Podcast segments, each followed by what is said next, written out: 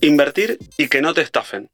La estafa es un delito que consiste en engañar a otra persona generándole un perjuicio patrimonial. Se trata de un delito que deja a las víctimas sin dinero a partir del abuso de la buena fe y las relaciones de confianza. Mucho mes, poco sueldo. Sexta temporada.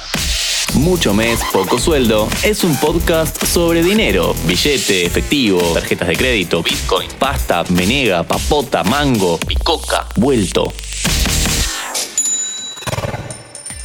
Hola, soy Gonzalo Luis. Hoy hablamos de estafas. De dos tipos puntuales de estafas. Uno empezó algún tiempo atrás en Nueva York. El otro es como pescar en ese mar de datos que es Internet. Para este episodio contamos con la palabra de todo un especialista en el tema. Hola, mi nombre es Sebastián Davidowski, soy periodista y escribí el libro Engaños Digitales, Víctimas Reales y soy autor del podcast Internet me arruinó. Gracias, Seba. Bienvenido y ya de entrada, contanos, ¿qué tienen en común las estafas financieras que conociste?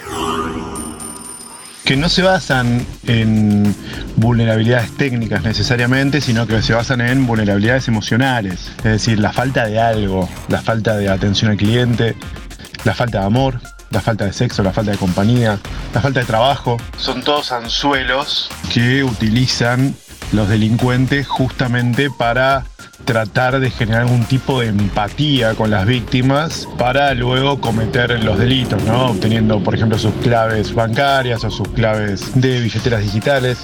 Entonces, siempre hay algo que tiene que ver con una promesa de resolver algo que las víctimas están buscando.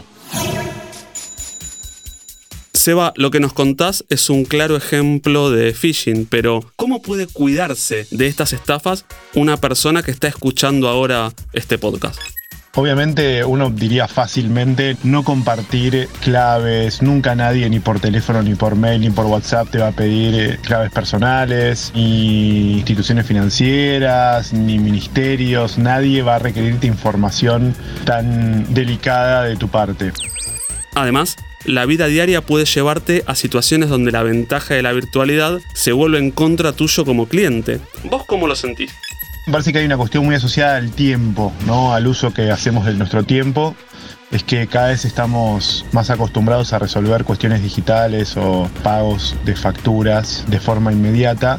Y bueno, en muchos casos no nos tomamos el tiempo, quizás lo pagamos de un semáforo, quizás accionamos estas cuestiones desde, no sé, un inodoro, tirados en la cama, mientras charlamos con amigos. Es decir, siempre está la posibilidad que brinda lo digital de resolver algo mientras estamos haciendo otra cosa. Y justo en ese momento, los trasmayos virtuales de los estafadores te atrapan. Estos casos, que nos cuenta Sebastián, se denominan phishing, que significa suplantación de identidad.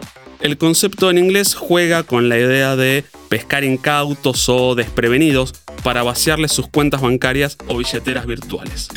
Otro caso son las estafas piramidales. Se publicitan como esquemas o fractales que te permiten ingresar a una nueva economía de grandes ganancias. No hay empresa o actividad que sustente ese interés, sino una asociación ilícita.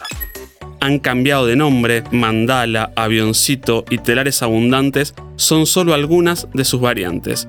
Todas con nombres simpaticones, divertidos y en algunos casos mezclados con ideales New Age, religiosos, falsos feminismos o neoempresariales.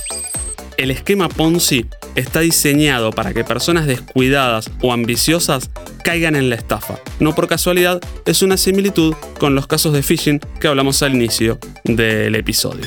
En los Ponzi, la avaricia le gana a las matemáticas y los ahorros de una vida se van por la alcantarilla debe su nombre al inmigrante italiano Carlo Ponzi, que fue su inventor a principios del siglo pasado. Es una estafa porque no pueden generar valor. Su único objetivo es que la cadena no se corte, para que cada ingresante sume un par de conocidos y puedan multiplicar el dinero aportado al ingresar. Casi siempre te invita a alguien que vos conoces y la frase es algo así como, pone vos tu plata y trae dos amigos que también se sumen.